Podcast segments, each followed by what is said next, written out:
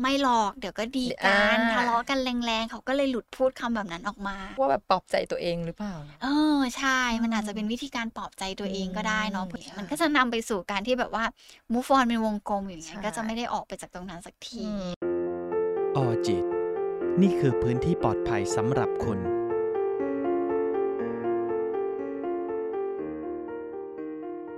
คุณผู้ฟังเคยสูญเสียสิ่งที่เรารักไหมคะ ไม่ว่าสิ่งนั้นจะเป็นคนรัก ครอบครัว งานหรือสัตว์เลี้ยง การสูญเสียค่ะ เป็นสิ่งที่เราไม่สามารถหลีกเลี่ยงหรือกำหนดให้มันได้อย่างที่ใจหวัง และแน่นอนค่ะ เมื่อเกิดความสูญเสีย สิ่งที่ตามมาคือความเสียใจ ความเศร้าหมอง ความเจ็บปวด กินไม่ได้ นอนไม่หลับ ไม่อยากทำอะไร หลายคนค่ะอาจจะเข้าใจว่า ทุกอย่างเนี่ยค่ะมันคือชีวิตมันมีเกิดแก่เจ็บตายเป็นเรื่องปกติ หรือเป็นสัจธรรมธรรมดาของโลก แต่จะมีสักกี่คนนะคะที่สามารถเข้าใจแล้วก็รับมือกับการสูญเสียครั้งนี้ได้อย่างง่ายดาย วันนี้ค่ะ อังคณาอยู่กับพี่อีฟนักจิตวิทยาคลินิก ที่จะมาพูดในเรื่องการรับมือกับการสูญเสีย ก่อนอื่นเลยค่ะอยากจะถามพี่อีฟว่าเหตุการณ์แบบไหนอะคะที่เราเรียกว่าการสูญเสีย อืม เหตุการณ์ที่มันเข้ามาในชีวิตเรา แล้วมัน มันมากระทบ แล้วมันทำให้เราเกิดความรู้สึกบางสิ่งบางอย่างที่มันค่อนข้างรุนแรง ต่อการจัดการกับภาวะอารมณ์ และความคิดของตัวเราเองอะค่ะ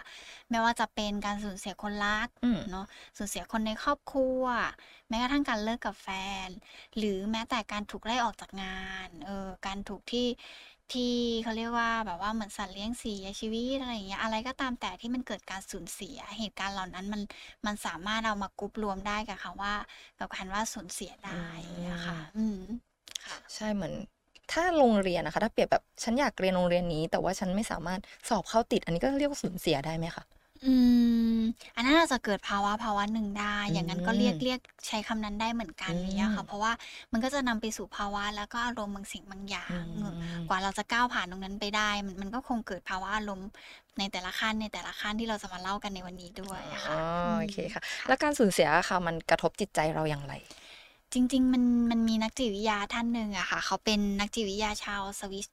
ออเขาเล่าถึงการที่แบบว่าเวเวลาที่คนคนหนึ่งคนเมื่อไปอยู่ในภาวะของการที่กำลังจะสูญเสียเนาะเพราะตอนที่ที่ที่เขาทำงานวิจัยตรงนั้นเขาทำกับกลุ่มผู้ป่วยอยู่ที่อยู่ในระยะสุดท้ายอย่างเงี้ยว่าเขามีภาวะอารมณ์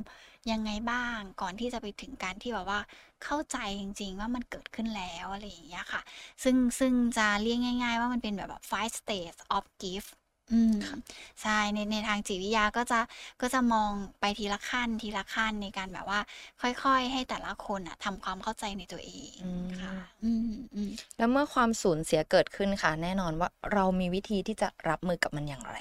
อืม จริงจริงจริงก่อนก่อนที่เราจะไปถึงวิธีการรับมือกับกับกับอ่าการสูญเสียตรงนั้น เราอาจจะต้องมาทำความเข้าใจจิตใจของตัวเราเองก่อนว่าอืมเฮ้ยตอนเนี้ย พอเราเจอเรื่องหนึ่งเรื่องเข้ามาแล้วเนี่ย เราอยู่ในขั้นไหนของสภาวะจิตใจที่ที่จะนำไปสู่การยอมรับได้อะไรอย่างเงี้ยค่ะ ซึ่งซึ่งอย่างแรกเลยเวลาที่เราเจอเหตุการณ์บางสิ่งบางอย่างขึ้นอะ เรามักจะปฏิเสธก่อนอืมเออ มันมักจะมาในรูปแบบของการที่ปฏิเสธ เรื่องราวที่มันเกิดขึ้นเอออมันเป็นการปรับสมดุลของภาวะจิตใจนะคะน้องอ่างจริง ๆ มันไม่ได้แบบว่าปฏิเสธว่าแบบไม่ไม่ไม่อืมอะไรอย่างเงี้ยก็อาจจะไม่ได้ขนาดนั้นแต่บางคนจะมาในรูปแบบของการช็อกที่แบบอืมเฮ้ยเหรอ มันมันเกิดขึ้นเหรอ มันมันมาแล้วจริงๆเหรออะไรเงี้ย หรืออันเนี้ยจะเห็นชัดมากเวลาที่สมมติว่าเราแบบ เห็นคนใกล้ชิดเสียชีวิตเนอะเราก็จะแบบว่า ไม่ มันไม่จริงอะอ่ามัมันน่าจะยังไม่ใช่แบบนั้น เขาใช่แค่แบบใช่อาจจะนอนหลับพักผ่อนไปอะไรอย่างเงี้ย ซึ่งตรงนั้นน่ะมันเรียกว่ากลไกการป้องกันตัวเอง เพื่อทำให้จิตใจค่อย ๆ ปรับสมดุล อืมอืมหรือถ้าเรามองถึงเรื่องตอนที่เราอกหักอะอ่าอืมบางทีเราก็จะแอบคิดนะว่าเฮ้ยจริงหรือเปล่าอืมหรือบางทีก็จะแบบว่า ไม่หรอกเดี๋ยวก็ดีกันอ่าทะเลาะกันแรงๆเขาก็เลยหลุดพูดคำแบบนั้นออกมาอะไรอย่างเงี้ยเออันอนี้ไม่รู้ว่าเขาเรียกว่าแบบปลอบใจตัวเองหรือเปล่า เออใช่ มันอาจจะเป็นวิธีการปลอบใจตัวเองก็ได้เนาะอืมเพื่อให้เราแบบว่า ใจชื้นขึ้นมานิดนึงอืมก่อนจะนำไปสู่ ลักษณะของการที่แบบว่าเริ่มมีอารมณ์กับเรื่องราวที่เกิดขึ้น พอหลังจากที่เราแบบเหมือนปฏิเสธแล้ว พอเราพอเราเริ่มรับรู้ว่ามันเกิดขึ้นจริง จะมาในเรื่องของรูปแบบของอารมณ์โกรธอืมเออเราจะเริ่มโกรธกับเรื่องราวที่มันเกิดขึ้น โกรธที่เขาทำแบบนั้นกับเราเออหรือบางทีนำมาสู่การโกรธตัวเองก็มีเออถ้าพูดถึงการสูญเสียคนในครอบครัวก็ได้จะยกตัวอย่างให้เห็นชัดขึ้น เช่นแบบว่าเออ เนี่ย ถ้าเกิดเราอะดูแลเขามากกว่านี้อืมเออ โกรธตัวเองที่ไม่ไปดูแล เขาในช่วงเวลาแบบนั้นอะไรอย่างเงี้ยหรือบางคนก็จะรู้สึกว่าแบบ เออทำไมต้องนอกใจเออถ้าพูดถึงเรื่องอกหักก็จะเออทำไมต้องนอกใจทำไมต้องเป็นอย่างงั้นทำไมต้องเป็นอย่างงี้อะไรอย่างเงี้ยหลังจากที่เราเริ่มโกรธได้ที่เนี่ยช่วงนี้จะเป็นช่วงที่แบบว่า คนรอบข้างต้องระวังนะเออคนรอบข้างอาจจะต้องต้องต้องคอยมองอยู่ห่างๆ แล้วก็ปล่อยให้เขาอยู่ในภาวะอารมณ์โกรธของเขา จนอืมจนในที่สุดแล้วเขาจะเริ่มเริ่มตระหนักแล้ว พอเริ่มตระหนักจากอารมณ์โกรธของตัวเอง ต่อมาเขาจะเริ่มต่อรองกับเรื่องราวที่มันเกิดขึ้นแล้วเออ เคยเคยได้ยินไหมที่แบบว่าบอกว่าแบบ เออ ไม่เป็นไรหรอก เออ เดี๋ยวอาเดี๋ยวเดี๋ยวอ่าเขาเรียกอะไร ให้เขาลองคุยกับคนอื่นก็ได้เดี๋ยวสุดท้ายเขาก็จะกลับมาแบบนี้ก็มีอ๋นะอเออหรือบางทีก็จะแบบว่า เออไม่เป็นไรหรอก เดี๋ยวลองให้เขาทำแบบนี้ไปก่อน เออเขาสบายใจ เดี๋ยวเขาก็จะกลับมาอยู่ในจุดที่ควรจะกลับอืมาอะไรอย่างเงี้มยอืมบางคนก็จะเริ่มมีการต่อรองแบบนี้ หรือบางคนต่อรองกับตัวเองก็มีนะ อืมต่อรองกับตัวเองในลักษณะของการที่แบบว่า บอกกับตัวเองว่า เออ เดี๋ยวถ้าเป็นแบบนี้อาเอ่อ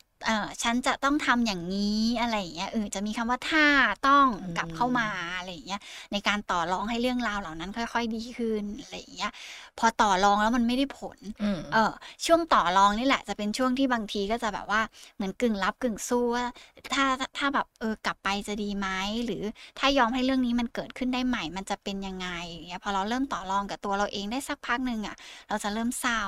อืเพราะเราจะเริ่มม เริ่มเริ่มเข้าสู่การที่แบบว่า เออมันเกิดขึ้นจริงแล้วมันเป็นแบบนั้นจริง ๆ แล้ว เรื่องนี้มันเกิดขึ้นจริง ๆ แล้วอะไรอย่างเงี้ย อืม อืม บางคนก็จะแบบเศร้า เศร้าจนแบบว่าจดจ่อกับอะไรไม่ได้เลย เศอืร้าเสียใจมจะเป็นขั้นที่แบบว่าเหมือนแบบว่า เป็นเป็นเป็นกลุ่มที่แบบว่าถ้าผ่านตรงเนี้ยไปได้อะก็จะสจะจะนำไปสู่แบบว่าการเข้าใจตัวเองต่อไปว่าแบบอ๋อ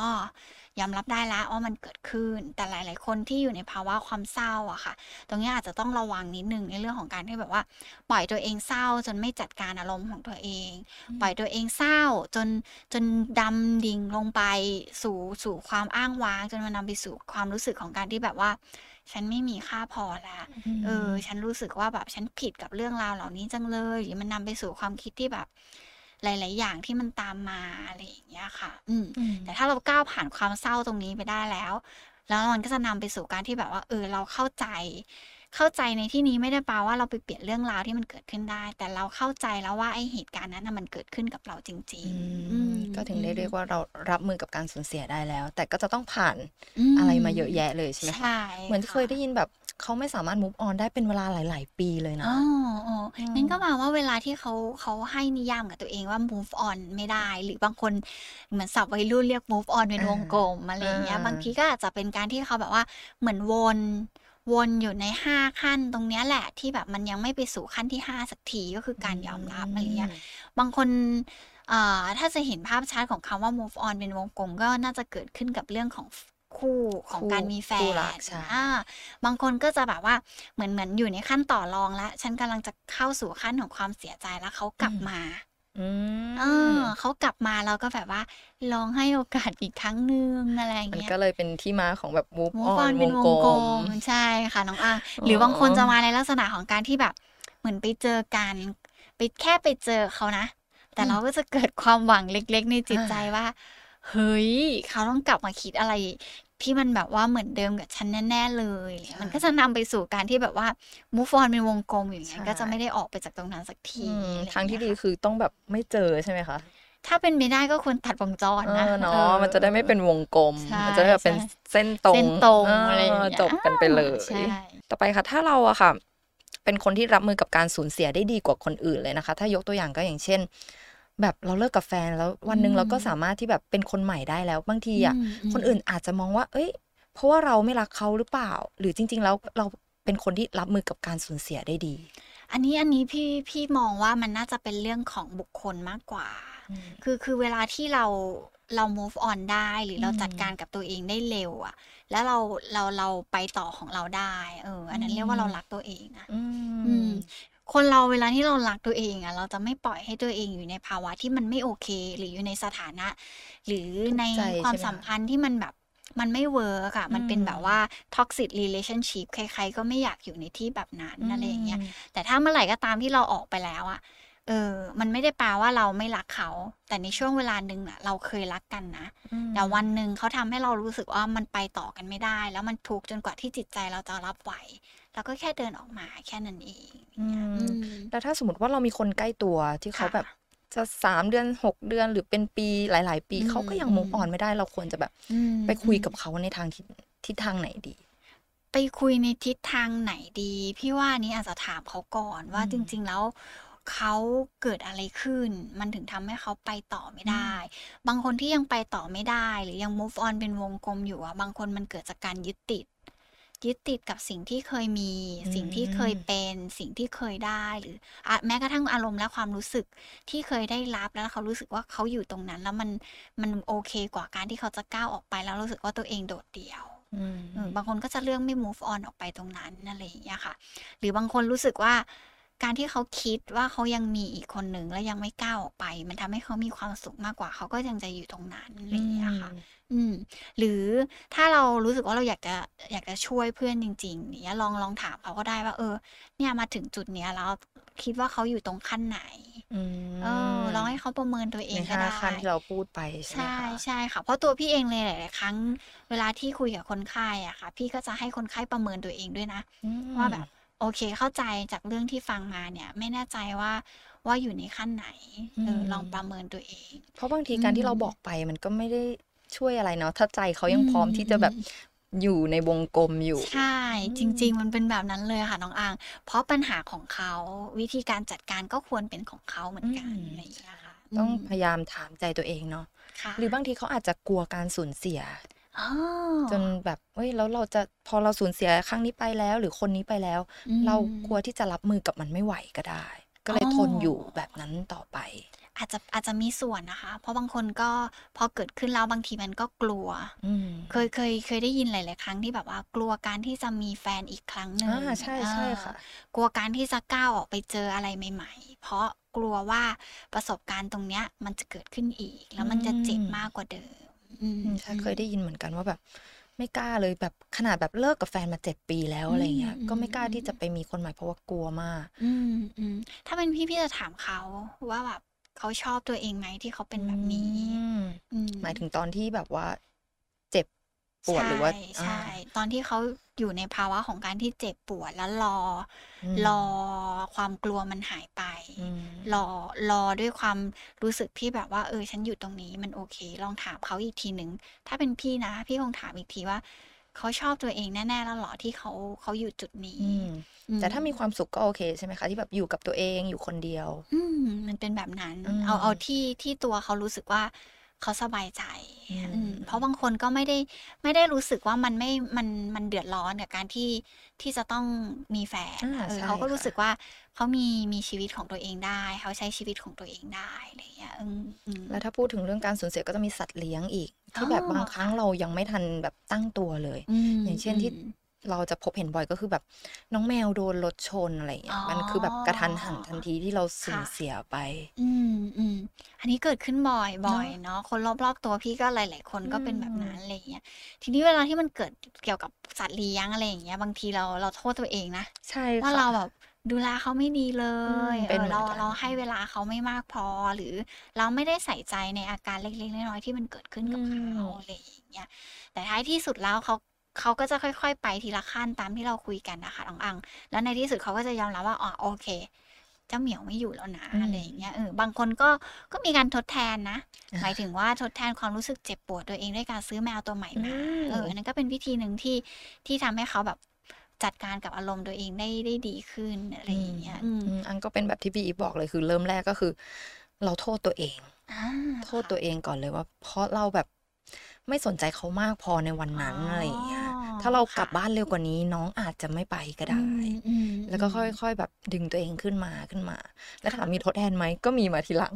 อ๋อเออก็มีน้องแมวค่ะงอกเพิ่มมาอีกหนึ่งตัวอืมอืมอืมแต่แต่กว่าจะไปถึงการที่งอกตัวที่ตัวใหม่ขึ้นมา พี่ว่าอังก็ต้องค่อย ๆ ไปกับตัวเองใช่พี่เข้าใจแบบนั้นใช่เนาะค่ะอืมแต่จริงๆวิธีการรับมือกับการสูญเสียมันไม่ใช่แค่การทดแทนเนาะอืมบางทีเราอาจจะต้องแบบว่าเห มันเสียใจให้พอ ใช่ใช่เออเออเสียใจให้พอ ร้องไห้ให้พอ เอาให้มันสุดสุดกับอารมณ์ที่มันเกิดขึ้น แล้วกลับมาตระหนักกับตัวเองว่าโอเคเราเศร้าเศร้ามากพอแล้ว มันเกิดอะไรขึ้นนะอืมมาทบทวนกับตัวเอง ค่อยๆ อะทำความเข้าใจโอเค วันนั้นเรากลับบ้านช้า มันก็เลยทำให้ตอนที่แมวเขาเกิดเกิดแบบสุขภาพที่เขาไม่โอเค เราไม่ได้อยู่ตรงนั้น แล้วเราก็เลยแบบเหมือนดูแลเขาไม่ได้ทันท่วงทีอะไรอย่างเงี้ยเนาะอืมทีเนี้ยพอเรารู้แล้วว่า จริง ๆ แล้วแมวเขาอาจจะมีมีภาวะอาการบางอย่างอยู่แล้วก็ได้อืไม่ใช่แค่ตอนที่เราไม่อยู่ แต่มันอืมอาจจะเกิดขึ้นตั้งแต่ตอนที่เราอยู่แหละแต่เราแค่ไม่ได้สังเกตอะไรอย่างเงี้ยเออแล้วก็แค่เหมือนยอมรับว่าอ๋อโอเคเขาไปแล้วนะ เราจะไปต่อกับตัวเราเองยังไงบ้างอย่างน้องอังน้องอังก็เลือกซื้อแมวตัวใหม่มาแทนแต่ก็ก็สักพักหนึ่งนะคะอืมอืมแต่ว่าข้อดีคือ เหมือนเราก็คิดว่า เอ้ย มันก็เป็นประสบการณ์ให้เราดูแลตัวอื่นๆต่อไปอ๋อมเหมือนแบบค่ะอ่าเราก็ จากที่เรากลับช้าเราก็กลับบ้านเร็วหน่อยอะไรเงี้ย อืมอืมหรือแบบอืมดูแลเขาดีมากขึ้น แต่ซึ่งปกติก็ดูแลดีอยู่แล้วนะ ค่ะอืมเหมือนกับพอเราเสียใจพอแล้วใช่ไหมเราก็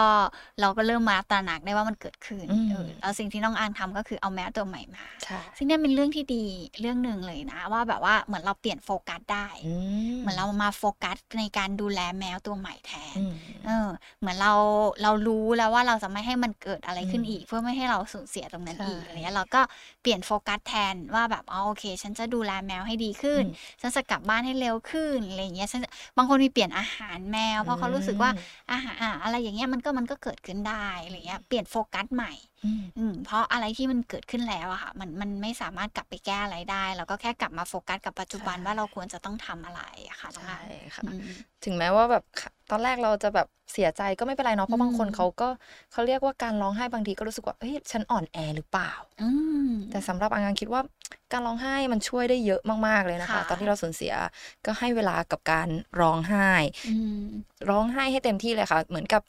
ถ้าเราสูญเสียสิ่งแรกที่เราอยากทำอะไร ให้ทำสิ่งนั้นเลย อย่างของอังคือร้องไห้ฟูมไฟายค่ะหรือใครจะนอนโง่ๆอยู่บนเตียง ดูหนังดูซีรีส์ฟังเพลงก็ได้นะคะอืมให้เวลากับตัวเองสักครู่หนึ่งแล้วพอเราเริ่มรู้สึกว่า เอ้ยเราดีขึ้นแล้วก็ให้มาเขียนบรรยายได้ใช่ไหมคะอ๋อเขียนเป็นข้อๆว่า เอ้ย ที่เราร้องไห้ตอนนั้น หรือที่เรารู้สึกเสียใจตอนนั้นน่ะ มันเพราะอะไรมันเกิดจากอะไรอืมแล้วเราก็ค่อยเรียนรู้แล้วก็พยายามดึงตัวเองขึ้นมา แล้วก็เดินต่อไปข้างหน้า อยู่กับปัจจุบันให้ดีที่สุดเนาะค่ะเอออังคณาเชื่อว่าทุกคนนะคะสามารถรับมือกับการสูญเสียครั้งนี้ได้อย่างแน่นอน และพบอังกับพี่อีฟได้อีก EP ต่อไปนะคะสำหรับวันนี้ สวัสดีค่ะสวัสดีค่ะออจิต นี่คือพื้นที่ปลอดภัยสำหรับคุณ